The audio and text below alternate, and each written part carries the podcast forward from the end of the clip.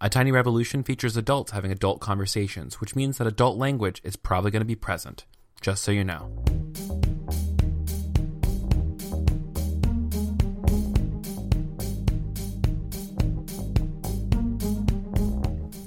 Hey there, you're listening to A Tiny Revolution, a podcast about ordinary people living revolutionary lives.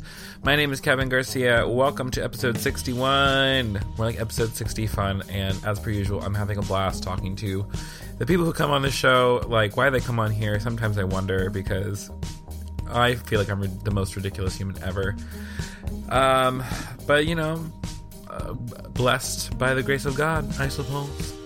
Um, today I'm talking with my friend uh, Garrett Schlichte. He is a freelance writer, a queer Christian living up in DC. Um, and, you know, he doesn't work in a whole lot of like queer Christian circles explicitly, but he writes for dope things like uh, Them, uh, a queer publication. He's also written for The Advocate, The Washington Post. He's on HuffPost. I mean, also, who hasn't been on HuffPost? I haven't been on HuffPost. How do we do this? Someone let me know. I would like to be published in other places. Um, actually, Garrett, if you're listening to this, can you tell me who I can pitch to? Because I've got some really good ideas for articles that could be written. Just a thought. Anyways, um, before I get into all this other crap, uh, announcements as per usual. I am going to be at Wild Goose Festival middle of July. I hope to see you there. Um, you can get your tickets at wildgoosefestival.org, and when you do, use the code GooseCast18 and you'll get like 25% off of your tickets, which is pretty freaking dope. Um, I'm going to be doing a workshop with Dr. Robyn Henderson Espinoza and Matthias Roberts. I'm doing a panel with Emily Joy and Morgan Guyton. I am doing uh, my own talk. That's one thing I'm doing. And then I'm also recording a live episode of Failed Missionary with Cory Pigg and Jamie, the Very Worst Missionary. Um, other things to note I am actually going to be featured on the, the Failed Missionary podcast beginning this month. Uh, my friend Cory has been working diligently on editing it. We've recorded some really good conversations, and a big, big, big thank you to everyone who submitted their stories to be a part of this series on LGBTQ identity in the mission world. I'm thrilled. I'm excited. It's going to be amazing, and I can't wait to share that project with you. Go ahead over to your podcast app, open it up, download Failed Missionary, subscribe, leave it a rating, and while you're there, you can also leave me a rating, so that way uh, we can get in front of more people. So rate it five stars, let people know, and then yeah, you'll be much happier when you did that. Listen, I promise you, you're going to feel so good when you do this. okay. So, today's conversation with my friend Garrett Schlichte and uh, a little bit about him. Uh, Garrett was born and raised in Hollywood, Florida, before running as far away as possible and still get in state tuition for college. At Florida State University, he got his bachelor's in editing, writing, and media with a minor in business because obviously he had no concept of what a minor was actually for. And then he decided uh, to test the limits of his seasonal affective disorder and moved all the way up to Connecticut, where he received his master's degree in higher education and student affairs. Shortly after his uh, second winter up north, he came to his senses, moved down to DC, where he works full time in higher education. And on top of that, he's also a freelance writer, like I said before, and writes every opportunity he gets. His work has appeared in The Advocate, Washington Post, Teen Vogue, and various other corners of the internet. So in today's talk, me and Garrett and I actually talk a lot about um, some really interesting and lovely things, including uh, recognizing white privilege as as uh, as a gay white man. Um, how we both came to realize like what intersectionality was. Um, how many of us, you know, how many cis white gay dudes just don't get or pay attention to intersectionality or the the platform that they have or the privilege that they have. We also talk about drag race. We talk about uh, waking the fuck up, and also we talk about you know silly and frivolous things like always, little lulsies here and there. So I think you're going to enjoy it. And also, if you're a white gay dude out there, this one is a must listen for you. Don't skip it. Don't go away. You need this, honey. But yeah, so Garrett has been all over the internet in some pretty prestigious um, publications, and now he's today he's making a crowning jewel achievement by talking with a C-list queer Christian celebrity on his podcast. Oh my gosh. I uh, yeah, you're you're welcome for coming on the show, Garrett. I'm just I'm such a blessing to your career. okay, here's my conversation with Garrett Schlichte.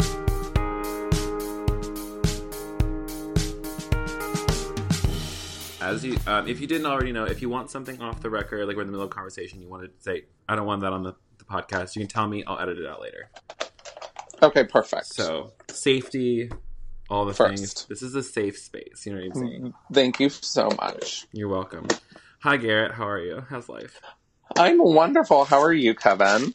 I'm so good. It has been a minute since we've caught up, chatted. It's talked, been like a year and a half, if not more. but we Like in real life. Like we've talked digitally. yeah. Actually, here's the truth. I don't actually know if you and I have actually hung out in real life before. I don't think we've ever met. We are like a perfect millennial online only relationship. Yeah, let's keep it that way. Let's never meet. Let's never meet. Like let's make that the plan. Yeah. Although I remember like early on in our digital friendship, my ex boyfriend ended up in your Snapchat stories, and I was like, it was, I was so like, funny. was I was friends with all of your ex boyfriend's friends, which is how we became friends, kind of. that is true. So the title of this episode is like my ex boyfriend's friends is now my friend. Because you also know my ex boyfriend and my ex boyfriend's ex boyfriend. Oh my god. Ugh. The the dra- the drama conflama that we The drama and conflama of all of it. But we've survived and thrived.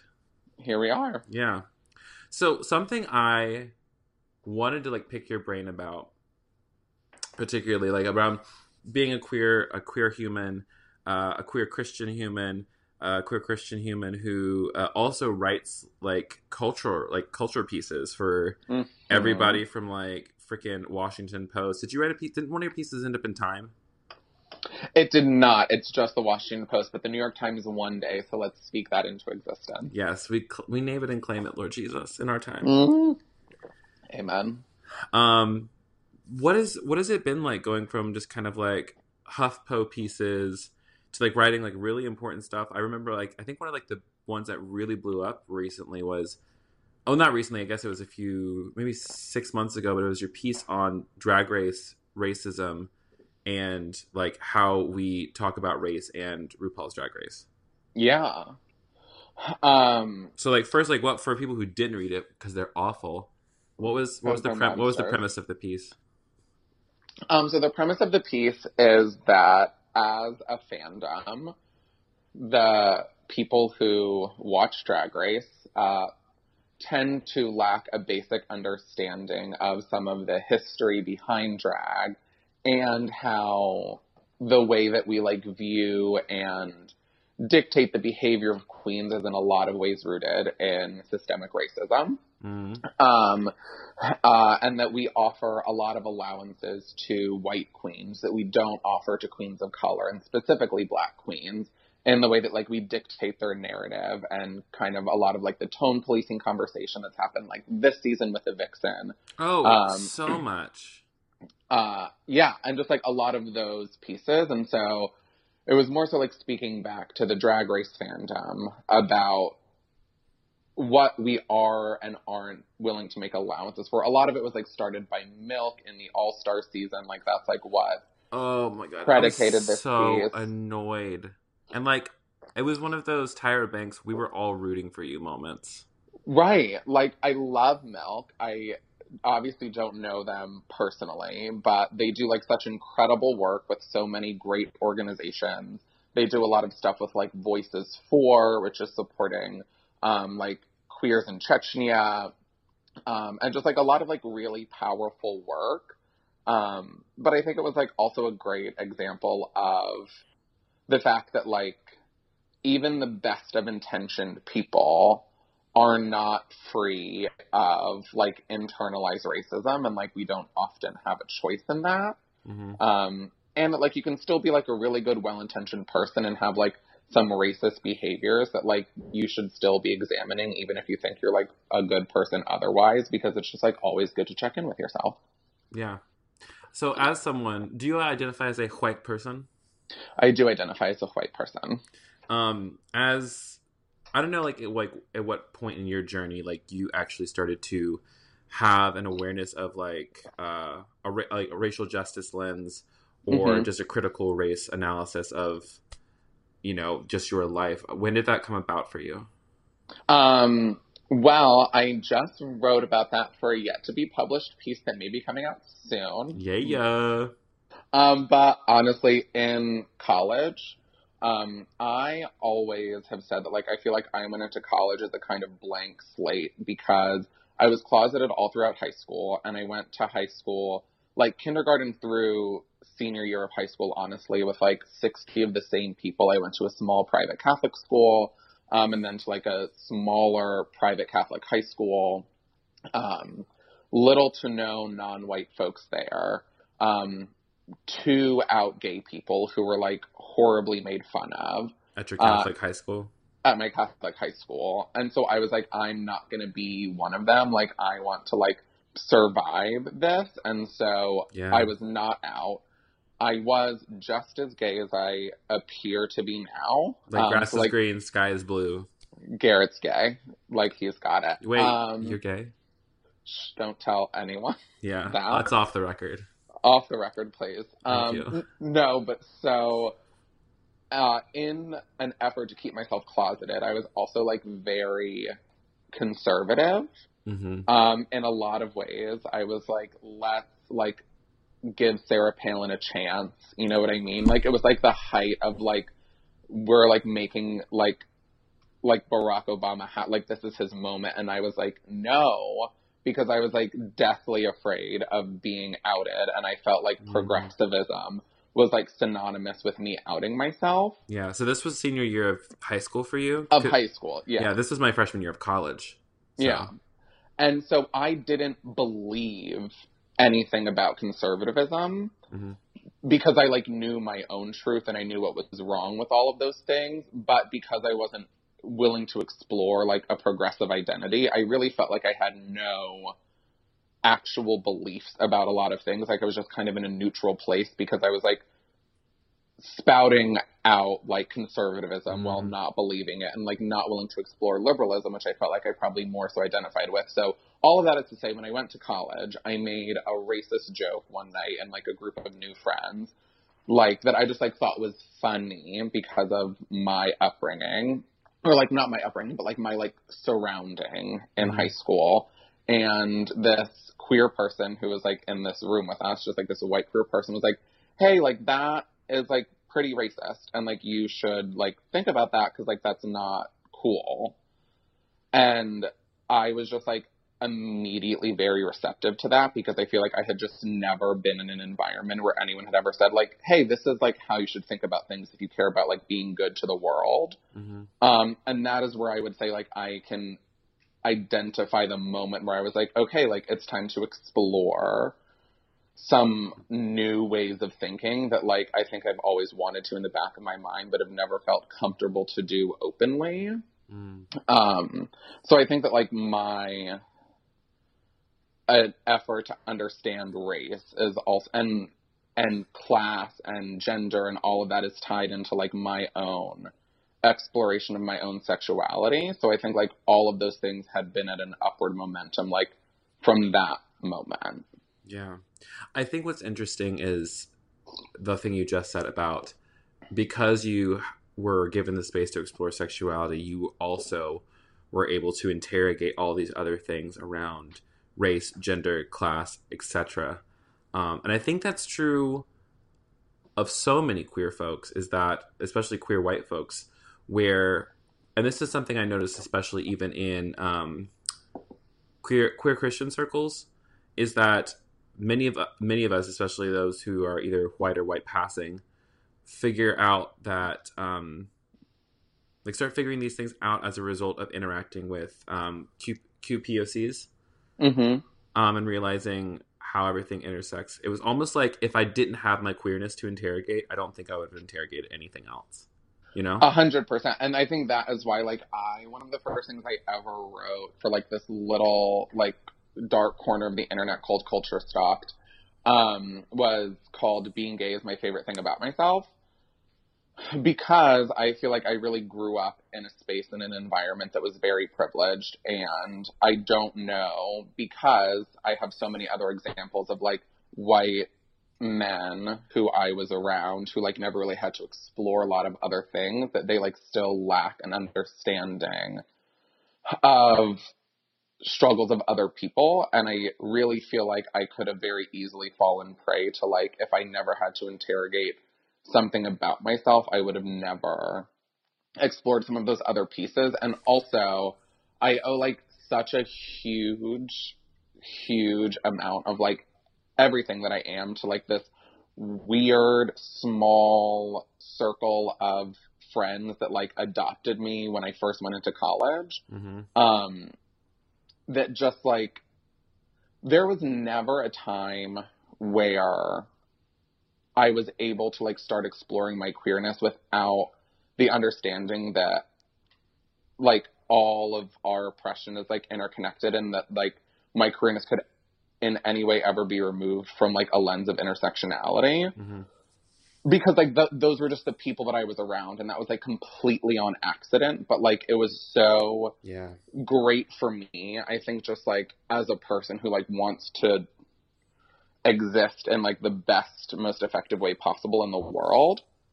Like it just was like racism is classism is homophobia is transphobia is ableism is all of these different pieces. And like i didn't do any of that initially. Like there just like were people around me who were like listen this is what the fuck is up. And like here is where we're going with this. Like get on board. Mm-hmm. please and thank you. And i was like you're right. Like, let's do it. Like, I'm ready. Like, I think for like the first time in my life, I just like shut up and listened to a lot of people and a lot of different queer folks and a lot of people who I would have never interacted with otherwise.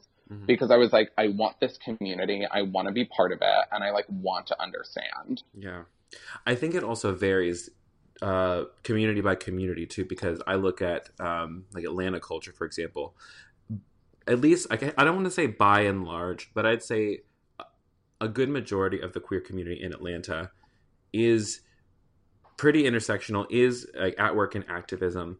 However, there's like a large contingency.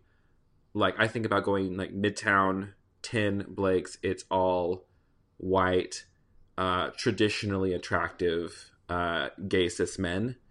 Mm-hmm. And it's almost like you walk into that space, and if you don't have a six pack, you're like body shamed. Um, like not even joking. Like I get like low key anxiety walking in there because I can feel the eyes on me. I don't know if that's real or perceived, but it's just like I think maybe if you build a space out for a certain kind of person and it's only filled with a certain kind of person, you feel yeah. the otherness for whatever it is. Um, but I think the other place I see a lot of this um, lack of critical lens is actually in like queer Christian circles, especially around like white queer Christians. Um, it's and then even further down, white cis gay males, where it's like they're cool, like they get through like their theology and those like, like, oh my gosh, Jesus loves me even though I'm gay, um, and that's where it stops. It's yeah. like I can be gay now. This is cool, and then like racism That's isn't real. I didn't have slaves, so you know what I mean. So like everything is fine, and like there are no problems. Yeah, Martin Luther King, um, Anita Baker, Aretha Franklin. They handled it, and like we're done now. Yeah, thanks Rosa Parks. Yeah, I think that is like such a large part. I mean, there have been DC, which is where I currently live, is like one of the gayest cities in America. Like just statistically, I think we're like usually top three. Like we battle it out with like New York and San Francisco on a pretty like pretty regular basis, which is great. Just like constant voguing competitions to see who comes out on top. Yeah, but that's how it works. That's what determines yeah, it. That's what we do. I'm really into voguing right now. Um, but it also is like vastly white, vastly cisgender men. And I think there are like some really beautiful parts of our community here. And like there are people who are like down to like get weird and like are interested in like social justice and policy change and advocating for a lot of people. But then there are also like a lot of like gay men here who are just like, we can be out and gay here for the most part, like I would say on a regular, everyday basis because of like the neighborhood I live in and like the spaces that I go to. I see visibly like gay people every day. Mm-hmm. I see people like being affectionate in public. I see people holding hands. I see people like kissing on the sidewalk. You know what I mean? Like Ew. people with family. You know what I mean? Like I'm personally as a single person disgusted by it, but like a gay person very gratified by it. um, but like all of that being said, those people are largely like white, like are very traditionally attractive. You know what I mean? And then Mhm. there have also been like instances where like there are still queer people who've like been harassed on the streets here. There was someone Yeah. who was like the victim of a hate crime not too long ago, which like made like small circles of news. Mhm. And then it's like, okay, great. Like there is, it is safe for like this one group of people. Mhm. Um, and then it's not great for like the rest of the community and like all of, all kinds of queer people exist everywhere, obviously, but like are present in our community in DC. And so it just always makes me think like, we like love to think like we live in this great blue bubble. We've done everything that we need to do. Like we can be out here, we can be gay here, like we have pride, we can make out on the street, all of those things. But then when it gets watered down to it, it's like, but it's really only this one section Mhm. of our community. We had something called Brunchgate not too long ago, which was like great. It like made like pseudo international, not news, but like there were people in other countries who were like, this is hysterical Brunch. um, where I forget what someone made. It was like during Pride Mhm. or right before Pride. This group of friends took a picture at brunch. It was like 50 people. It was Mhm. it was like a large, large group of people at a brunch, and they were all like, and for the most part, 98% like white, very traditionally attractive gay men. And someone made a meme, and I forget the exact wording of the meme, but was basically like, these are like the only kind of like gay people that exist in DC. And like, it was like this huge deal because like we all knew people who were in this photo. You know what I mean? And like, we were all like, sorry, I, yeah. should, I know that I shouldn't laugh about that, but But it's like if you Google it, I like want to try and see if I can find it and then like see figure out what the exact wording was. But it was like a huge deal because it like brought out this like very true like underbelly of like yeah, it is like very possible if you wanted to to exist only in white gayness and think like you've done something like we all donate seven dollars to the HRC once a year and like we go to Pride and so like we're doing the duty of like supporting our community. yeah, we're doing the thing. We're doing the really hard work of just, you know, having fun and you know, going to a, a, a party, specifically like an underwear party in public. Right. Which also, I'm just like, how do people get? And like, maybe this is something I need to grow into. It's just my own confidence around my body and just go to that anyways, even with like the not. You know, I have a beach body. It's just like the beach just gets the body that I had at Christmas. Mm-hmm. Right. That is we are on the same page. You know what I mean? I like mm-hmm. l- love all of it, but I wrote this thing called a few I guess like maybe a month ago that was an open letter from a white gay TM. hmm um, for like this humor website called Points in Case that like kind Yeah. of made fun of all of it, but it just was like it is very easy to like get attention being like a traditionally attractive white gay person. Um, and it's very easy once you have that attention to then think like, well, you're gay and people really support you, so like all gay people have got that. Yeah, just yeah, everyone. You know, we had Harvey Milk, so it's done. So Stonewall, RuPaul. We're done. Yeah, that's real, and I think that's where I've talked about it with a few people. Like whiteness and maleness can like still get you everywhere, and also whiteness, maleness, and especially if you have any form of affluence, it kind of shields you from having to deal with anything else. Like I like I think the most interesting person is like the white cis gay male Christian who is still a Republican somehow, or is like Um, so moderate that they aren't really doing much of anything. Anything. Yeah, it's like you know I don't want to lose like this. You know I have this community over here that loves me, but quote unquote disagrees with my lifestyle choices. Um, but I don't want to like I don't want to lose that my connection to this tribe because I think it's also just like this connection to power in some ways. Mhm. That like if you can still be a part of this specific club, you know, you can you can. People always say like you know I'd like the phrase I've heard from somebody that really pissed me off was. I'm too liberal for conservatives and I'm too conservative for liberals. I said, that means you're lukewarm and Jesus is going to spit you out of his mouth. like that is not how this works. No, like it's it's it's like that's like the thing that bothers me and why people just like won't interrogate it. Like even at like QCF or Q Christian Fellowship this past year, in the past few years, as like QCF has become more intersectional and more vocally intersectional. I remember one person I was reading through some surveys, um, and they said. I liked everything, but they talked so much about trans issues and race issues. Can't we just talk about like God loving the gay people? No, we can't. We've done that. I'm like, the Pope is on board, right? Isn't that what happened yesterday? or something. That I think this is going to be uh, Pope Gate, maybe. I wish anyone still listened to the Pope. I like don't know how to like as like a Catholic TM. Ah, Catholic. I didn't know that you were Catholic. I actually thought. I mean, I'm not. I was raised Catholic. I just like say that because like most Well, you of were confirmed, right? still Catholic. Yeah, I was confirmed. Therefore, you've got that blessing. You're part of the fam. I've got it. I'm Garrett Paul Thomas Schlichte. Thomas is my confirmation name because my dad is a lawyer and St. Thomas was the patron saint of lawyers, so I picked that. That made sense to me because they make you do it in eighth grade. And I'm like, I wanted to be St. Hermione and I couldn't, so I was St. Thomas. I would have been Saint Hildegard because she was a mystic. also, like Ke- like think about Kevin Hildegard, Miguel Garcia. Just all the way through. Yeah, or the Virgin of Guadalupe. Can I pick her as a patron saint? Is that a thing? Sure, why not?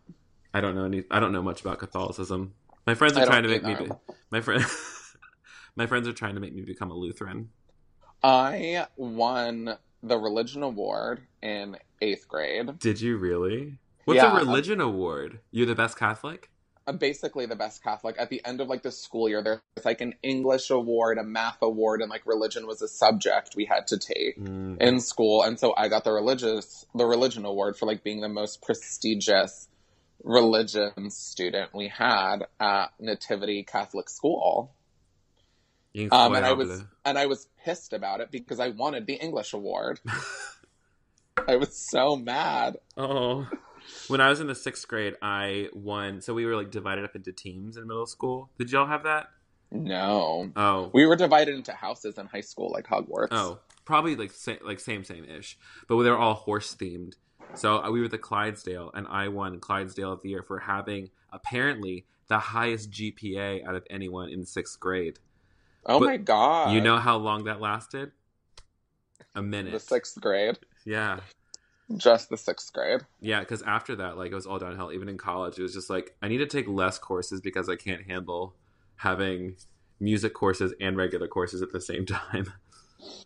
Oh i didn't want to do anything after i got involved in college i was like i'm done academically thank you Oh, same. Like because like you were super duper involved and did all the things, correct? I was an orientation leader. I was an RA. I was in student government. I was part of Pride Student Union. Whole shebang. I wanted to be part of like our pride group on campus, but I was still uh semi closeted. It was a very interesting thing where it's just like I'm gonna like sort of flirt with boys, but I'm not gonna talk about it so much. But I'm also not gonna come to the the, the GSA like council meeting. Oh, I was like, again, because of like the group of people who I'd become friends with, which were like a lot of like really like rad, queer, like feminists, um, and like people who like in college identified as like queer and gender queer, which was like all just like so mind blowing to me because I was just getting comfortable with calling myself gay.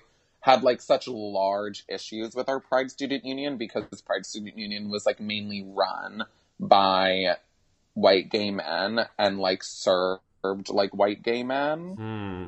So they were like, we are going to infiltrate and we're going to take it over. And then they did. It was great.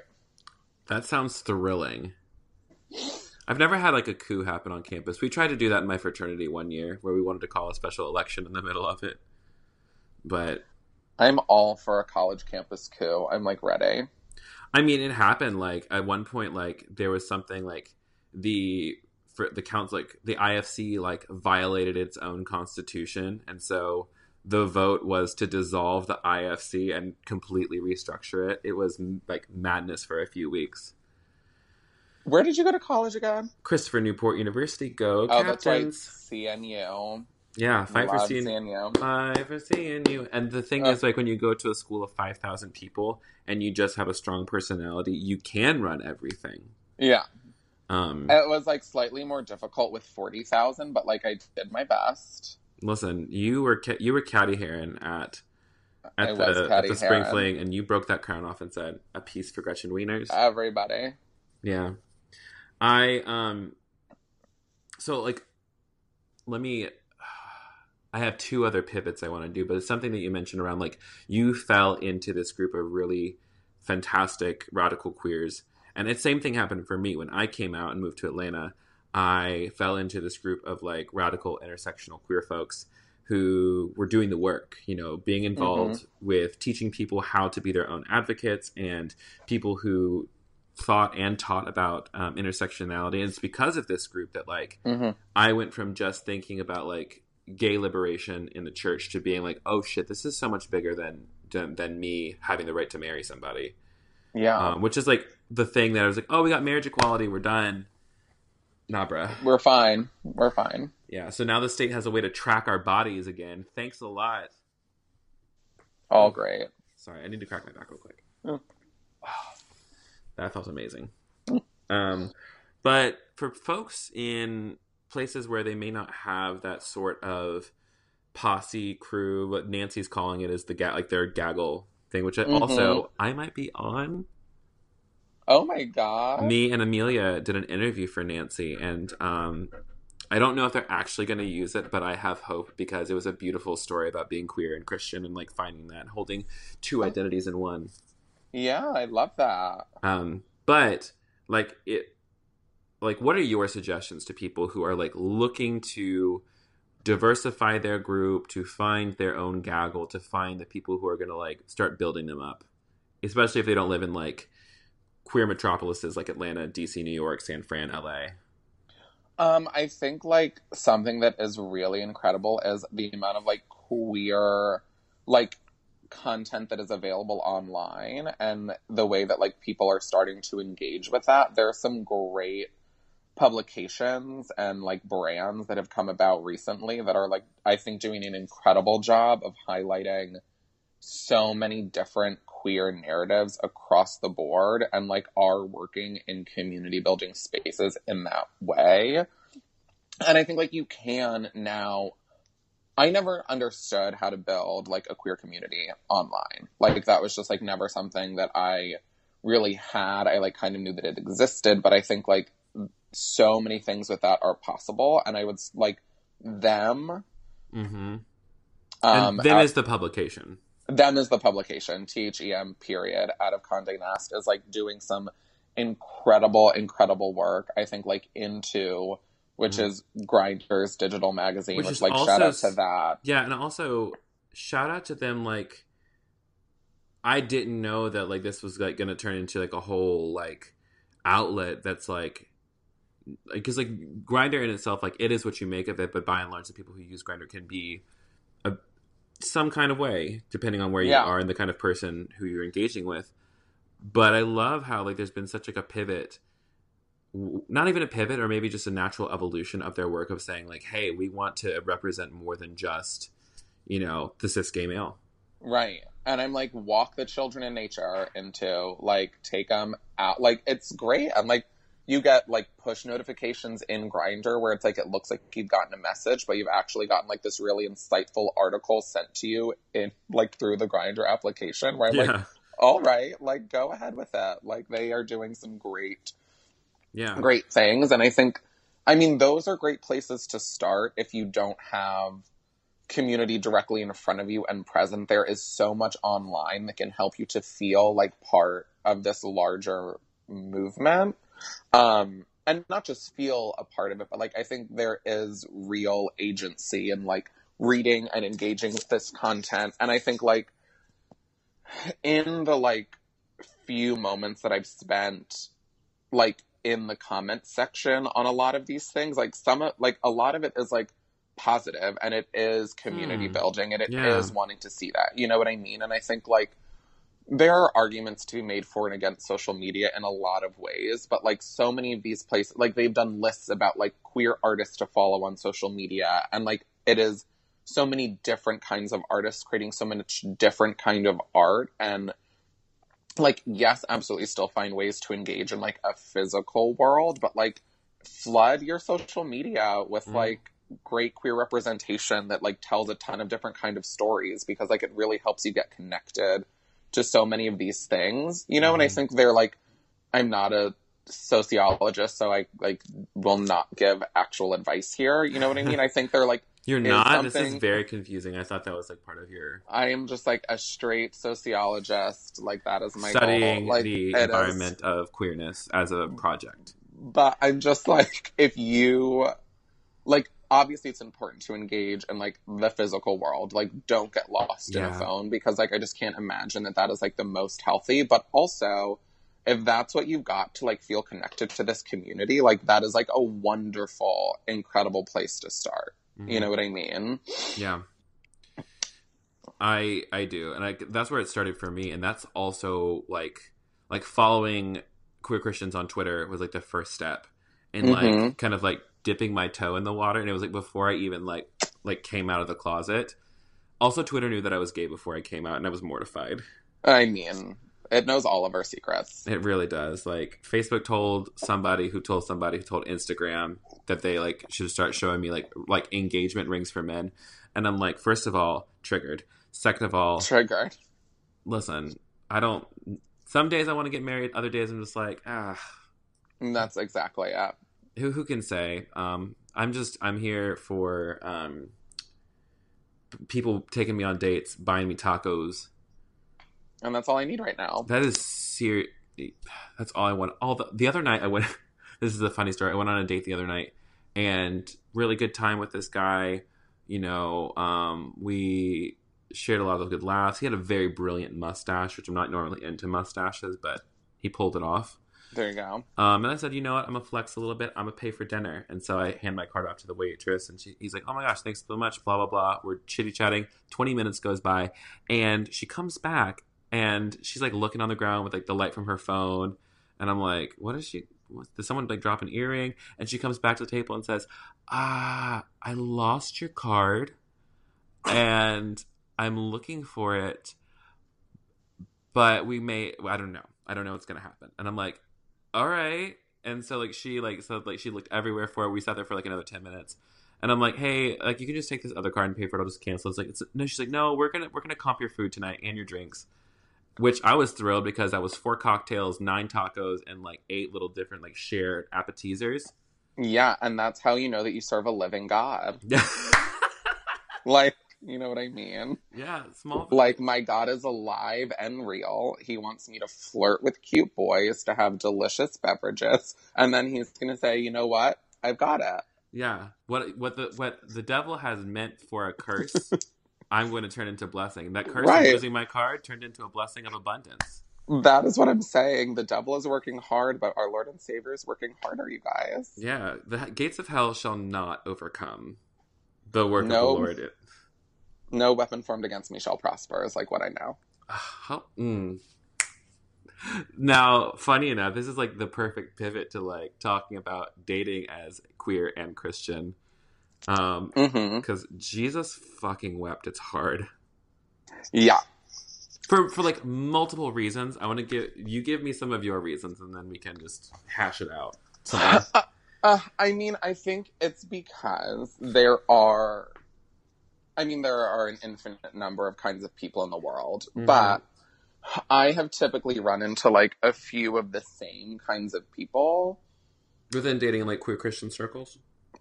just like within dating in queer circles in general and then Mm. encountering like christian moments hmm Encountering Christian moments.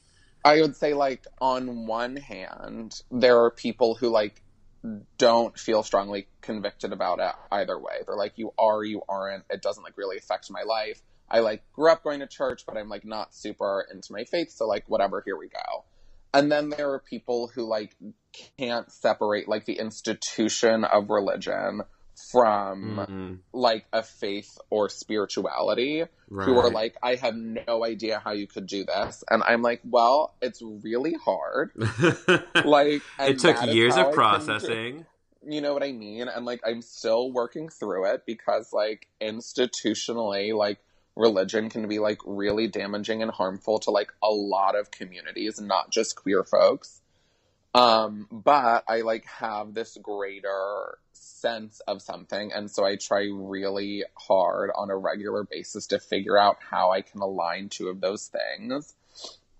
Um, and then there are people who are like, you're a lunatic for believing in like A this lunatic. like fictitious like being somewhere up in the sky or otherwise. Um, and I've got to go. Yeah, they just don't want to hear it. They don't want to talk about it. Like it's almost like you go on a date. It's just like, so like you know, what are you doing on Sunday? And I'm like, going to church. Going to church. But like it's but like it's it. I yeah, I've encountered that too. There's the everyone from someone who's kind of ambivalent about it to really really wonderful people who have like you know really uh fantastic uh, aspirations and like you line up with a lot of things that they line up with and you have chemistry but then the moment they feel they hear that you are a spiritual or religious individual it's like you you get almost like you get painted with a broad brush that gets painted on religion or especially christians. And like you know like understandably so like good reason like sometimes with good reason but it's almost like i don't want to apologize for my faith or that i possess it. I do but it is that distinction between like the institution of the church and religion and the institution or just like and then a a deeply held spiritual practice that helps improve my life and hopefully by proxy the lives of others. Please do not choke dog. I'm like, you seem like you're having a moment. I'm okay. there. yeah butters is fine now. She um she's been a little sick recently. Oh, Butters. do you want to see her? She's like kind of weird looking and i love her butters do you say hi butters look at that Oh, she is adorable. She's weird looking, but she's adorable. I know. I love it. Um, sorry to interrupt. Uh, No, dog content is important content. what were- we were talking about dating while queer and Christian. Um, yeah. yeah, it's something. Um, there's something like recently I've been thinking about, just like a lot of people is, and then you know because like my audience is mostly queer Christians and like people who Mhm. work in this kind of circle.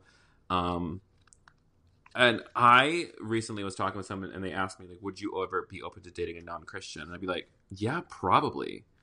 Um, I think there is this also like this idea around the need to be married in general that is so heteronormative hmm that kind of like has like I've just been questioning a lot of it recently because like like what is like if I am with a partner and we are uh you know building a life together doing well I don't know it's like I'm trying to figure out how to how to say this.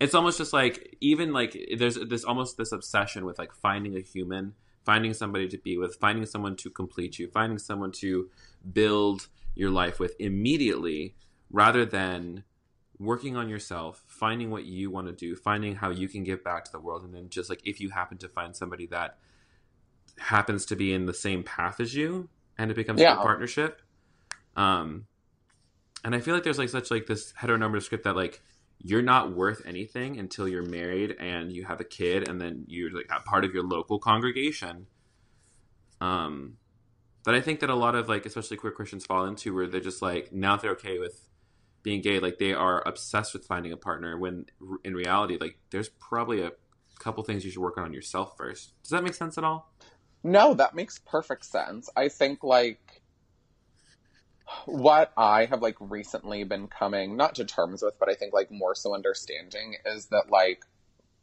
and I think this is true for every generation of people, but whatever we are all doing, this is the first time what we are doing has been possible ever. In the sense that, like, the way that I freelance and the things that I write, like, a lot of times my parents don't understand that because, like, those kind of opportunities and these kind of publications and these audiences didn't exist when they were doing it. So, like, my Mhm. parent, like, I had a great conversation with this editor at the Post. He was probably like 20 years older when I was like first starting freelancing. And I was like, what advice do you have? How can you help me like kind of navigate this? And he was like, honestly, I have no idea because this is the first time anything like this has existed. So like people who are doing this work are like paving the path for that. Mhm. And that is also how I feel about life in general. I think like in this moment, in the sense that like the way that our parents live their lives, like the way that my parents live their life makes no sense to their parents because the way that my parents lived their life was not accessible before because a lot of those things didn't exist. So Mm. like the way that I live my life, like my parents look at me and think like you what are you doing?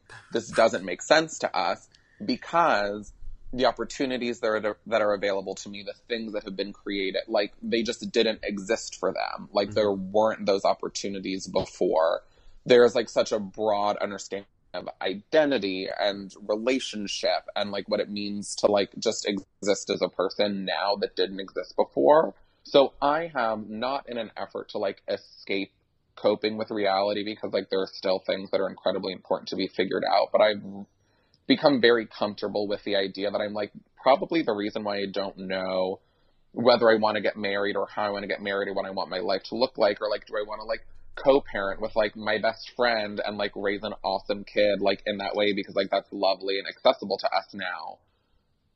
It's never been possible before. And so like yes, we have no idea because like that universe of things hasn't existed Mhm. Like for previous generations to like explore. Mhm. So like I have become more comfortable with figuring it out, figuring it out as I go because I feel like I have recently come to the realization that like everyone for the majority of the history of time has just been figuring it out as they have gone along.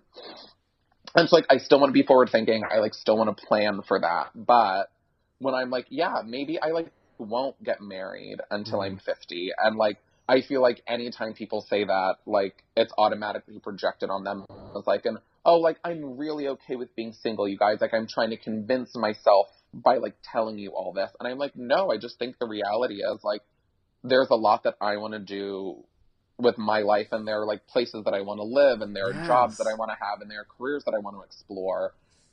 And people can do that with a partner. Do you know, like that is 100% possible for people. Mhm. I know people who are doing it. I'm like so excited for them to be doing it. It just like isn't what I'm doing. And like, that's cool. yeah. You know, like I think that is just, just it I what it is. That's yeah. what, did it, was it Drake or Kendrick who said that? It is what it is. I think it was Drake. I don't know. I'm going to pass on that question. you mean you don't have a working history of like modern hip hop? How dare you?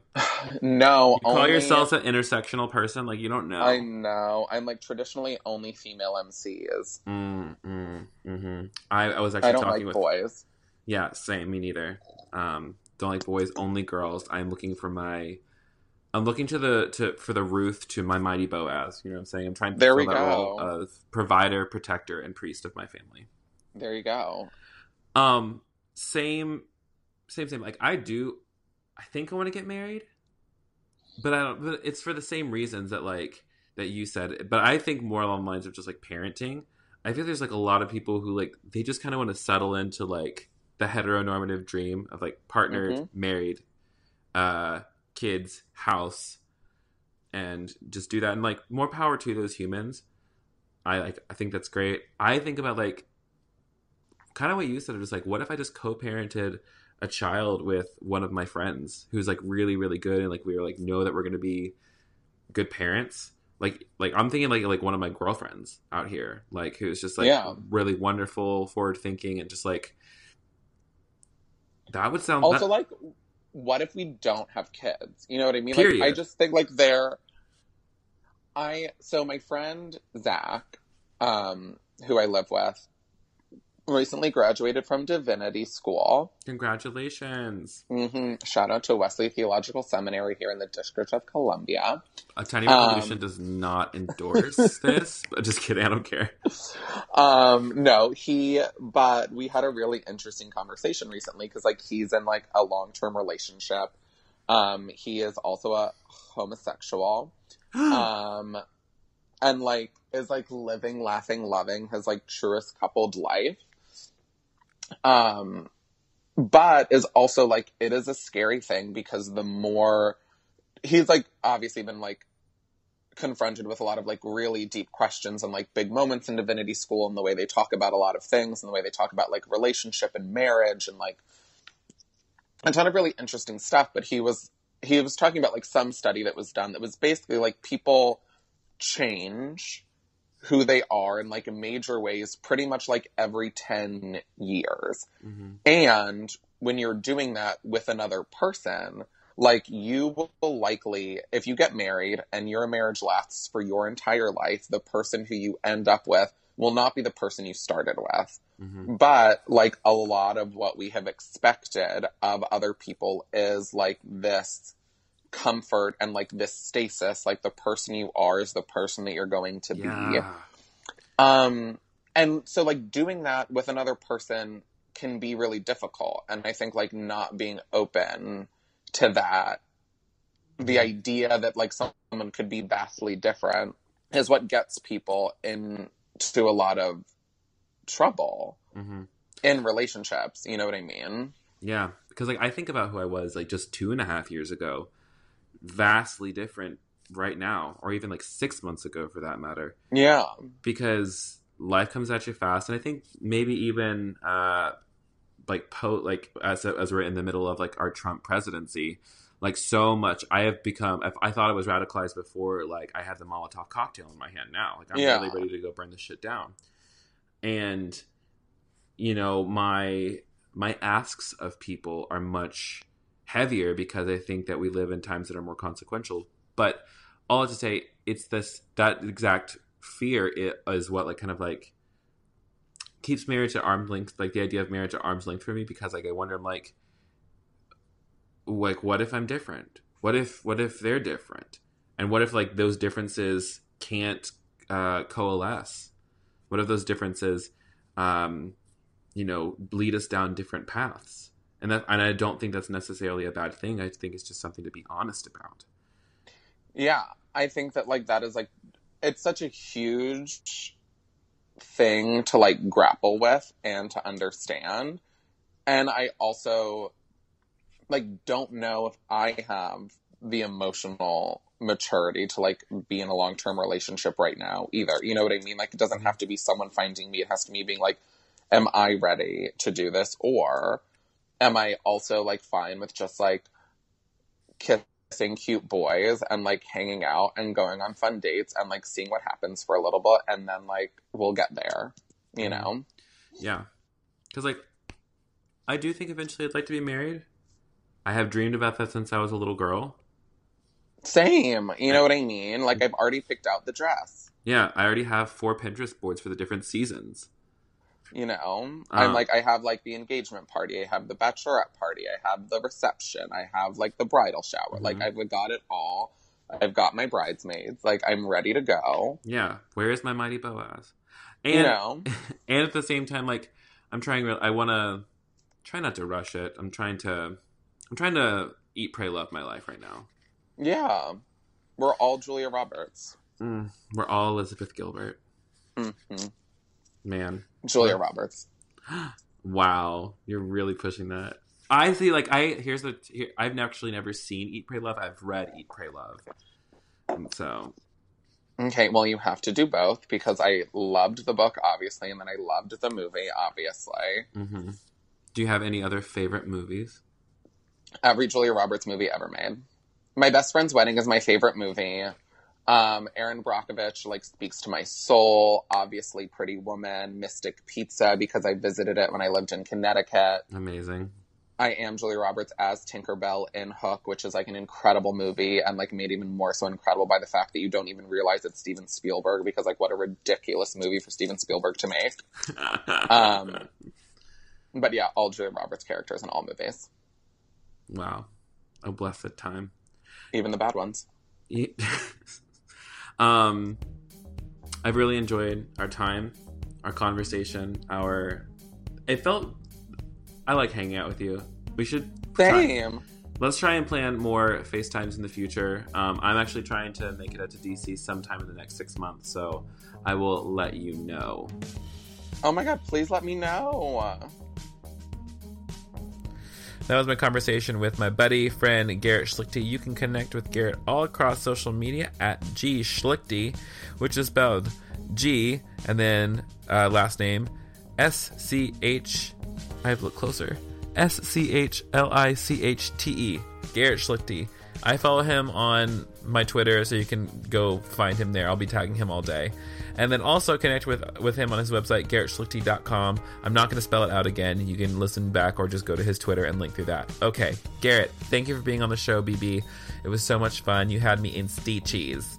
Okay, that's all for that. Wrapping things up, credits as per usual. This podcast is supported by um, so many amazing, wonderful people 102 people exactly. Then that's the number of supporters I have on Patreon. And what Patreon is, if you live under a stupid rock, um, not that you're stupid, but the rock you live under is stupid. Um, Patreon is a great way for people like you to support the creatives in your life who are creating things that matter. Something you should know if you didn't already know, I'm an independent creative, which means while I may have support from certain sponsors from time to time, I mainly am able to do what I do because I have supporters like you, my friends. Um, so if you want to go over to patreon.com slash the Kevin Garcia and learn more about what being a sustaining partner looks like, as well as the awesome perks associated with being a partner, um, you can, you know, become a part of the revolution. And that's what we're all here to do, right? And not to mention, it's Pride Month. So if you want to get away from the commodification of Pride, the capitalism that is taking over all of our Pride festivals, why not subvert that by donating a little bit to creatives or LGBTQ nonprofits that you enjoy or support? So if you go over to patreon.com slash Garcia, you can make that pledge today. It can be as simple as one or two dollars a month. You know you want to, you know you've been meaning to, and I promise you, you're gonna feel better for it. So I'm done talking about that. Go to patreon.com slash the Kevin Garcia, sign up today, blah blah blah. That's dope.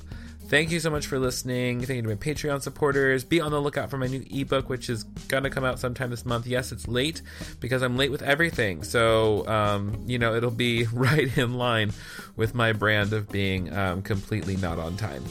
Um, on top of that, you can also subscribe to me on the blog, which is thekevingarcia.com. Subscribe to this episode thingy called a podcast. I called it an episode thingy. That's cool. Drink some water. Um, call your therapist. Call your squad. Go out tonight. Get feeling all right. You let it just all hang out. You know, up, ba, ba, da, ba, da, ba. Let's go, girls. I'm. I feel like a woman. All right, take a nap, do some yoga, and I'll talk to you next week, honey. This has been another episode of A Tiny Revolution. I'm Kevin Garcia. You are so beautiful. Let's talk soon, okay? Bye.